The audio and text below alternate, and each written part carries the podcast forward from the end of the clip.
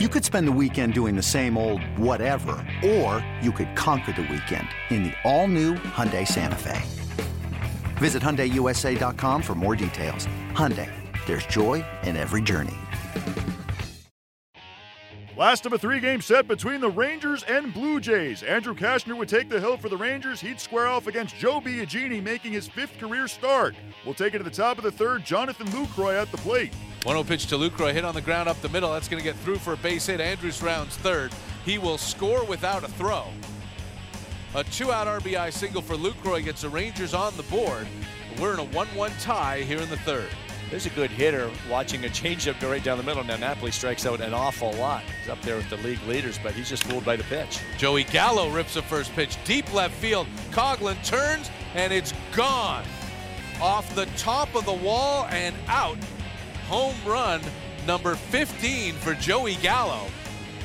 And the Rangers take a 2 1 lead. And the first pitch is whacked right to second. Caught by Odor. He'll step on the bag to double up Jose Bautista, and the inning is over. Russell Martin smoked that ball, but right at Rougned Odor. 1-0 is down away, gets through Russ Martin all the way to the backstop, coming home with a slide safely is Elvis Andrus. Mazara goes to third on the wild pitch, and the Rangers double their lead to three to one. Tulowitzki studies the barrel of his bat, now steps back in. His shadow right over the back of the plate. All six foot three of it. The runners lead at first and second. Here's the 2-2 pitch. Breaky ball grounded to short. Andrus has it the short way to second. And Texas wins their one game here this weekend to stop their five-game losing streak. 3-1 Rangers is your final score. Texas snaps a five-game losing streak with the victory. Andrew Cashner gets the win, seven innings, one run on five hits. In his fifth career start, Joe Biagini goes six, allowing two runs on seven hits while striking out seven. John Gibbons and the Blue Jays unable to figure out the Rangers on Sunday as they lose three to one. Here's Gibbons on the loss. I thought he did a nice job, you know, and we got a chance to, you know, he won six innings.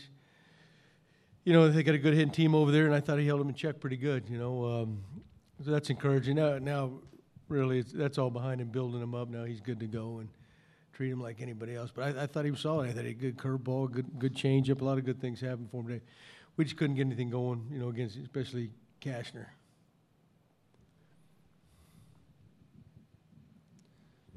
Give specifically on Biagini, the, the, the third time through uh, the lineup of the Texas Rangers was probably his best. He only allowed one hit, struck out four. The fact that he's so good the third time through, is that perhaps the most encouraging part of his outing today? Are you one of those big third time through the lineup guys? Is that what the. I mean, they're not allowed to pitch that? I know what you mean. Well, yeah, I mean, that's. Uh, generally, when guys start getting through the third time in the lineup, you know, they're, they're you know, starting to build up pitches. And, and uh, but, I, you know, I did think it, as the game went on, I thought he got stronger at the end. But, you know, he's got the stuff to, to be a good starting pitching, pitcher, you know, and that's developing. But, you know, good starting pitchers in the big leagues, I mean, heck, they all ought to be able to get to, not every night, but they ought to be able to get there through the three times, you know, if, if, they're, if they're pretty good. Sorry. Anything further? Gibby, you've played Coghlan in left field now three times. What are you seeing from him, and, and do you think that's going to be something that continues until you get Pearce back? Well, I mean, we're picking our spots, trying trying to get him some playing time. You know, Cog's a pretty good little player. You know, um, you know, we played him primarily third base early in the season. And, and, I mean, that's not what he is. I mean, he can play the infield, but he's a, he's a natural outfielder. And and uh, you know, wanted to give Carrera a day off today, and, and, and get him some give Cog, Coghlan some at bats. So. Yeah, but he can do some things. You know, he's a pretty good baseball player. You know, he can handle the bat. And he's he's solid in the outfield. You know, he can run a little bit. So, you know, we'll see. You know, you mentioned Pearce. I'm not sure how, how far off he is, but um, you know, you know, Coghlan, you can put him some different spots. I, you know, his, his, his strength isn't the infield, but you can you, you, can put him there if you needed to, and he's definitely a better second baseman than third baseman. But he's he can play a lot of places. John, you mentioned that the offense couldn't really get going uh, against Cashner. What did you see from Cashner today?